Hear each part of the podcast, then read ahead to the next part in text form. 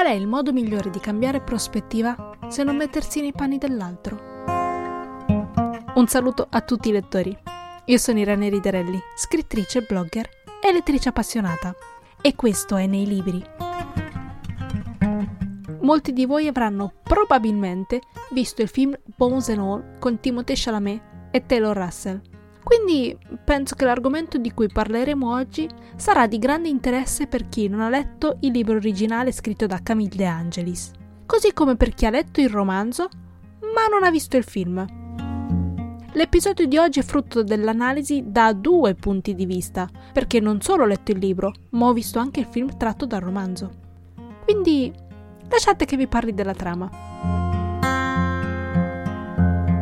Maren non è la tipica adolescente che ti aspetti, e se per questo neanche ciò che lei si aspetta. Fin da quando era bambina ha saputo di essere diversa da tutti gli altri. La brutta cosa, come la chiama lei, l'ha portata a fare dei gesti terribili ad altre persone, che vanno al di là della comprensione umana. Quando la ragazza compie 16 anni, l'unica persona con cui ha mai vissuto tutta la vita, sua madre, la abbandona. Forse ha preso la decisione di abbandonare Maren perché non sopportava più di doversi guardare le spalle perfino a casa sua. O forse la paura di diventare la prossima vittima di sua figlia era più forte.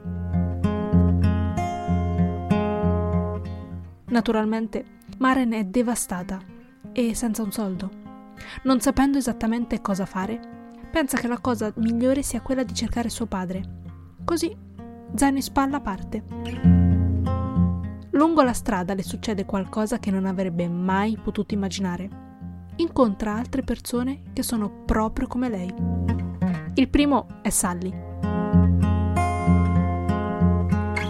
L'uomo conquista gradualmente la fiducia della ragazza, aiutandola nei momenti di bisogno, senza farle pressioni o pretendere nulla in cambio.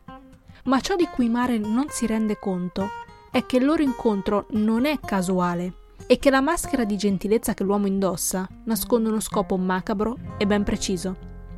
Se Sally riesce con una certa facilità a ingannare Maren, non è in grado di fare lo stesso con Lee, un giovane che Maren vede per la prima volta in un negozio Walmart.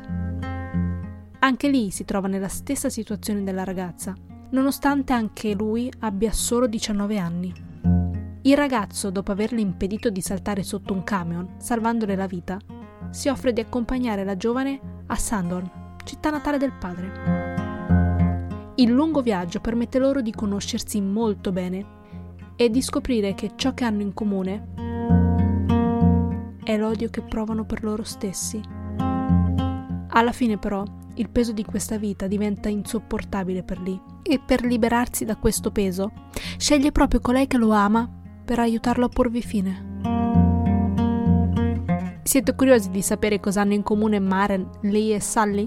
C'è solo una cosa che dovete fare. Leggere il libro o guardare il film, tenendo bene a mente che potrebbero non essere ciò che forse vi state aspettando. Questo libro ci fa sicuramente capire che per alcuni individui essere diversi dal resto delle persone è qualcosa di totalmente inaccettabile. Attraverso le esperienze di Maren riusciamo a vedere come il non rientrare in nessun stereotipo porti la ragazza a credere di essere sbagliata, indegna della vita o dell'amore. La natura di Mare non ha nulla a che fare con la sua anima. Fa quello che fa non perché è un mostro, ma perché quello che ha è un bisogno incontrollabile che nasce da un istinto indomito e non dal suo cuore. Non appena questo bisogno viene soddisfatto, Maren non riesce a smettere di pensare alle sue vittime e al futuro che non potranno mai avere. Tutto a causa sua. Siamo di fronte a una ragazza che è stata lasciata combattere da sola contro se stessa e il suo istinto. Questo libro è perfetto per gli amanti del genere horror o per coloro che vorrebbero uscire dalla loro zona di comfort in termini di preferenze letterarie. Come al solito, ci vediamo la prossima settimana.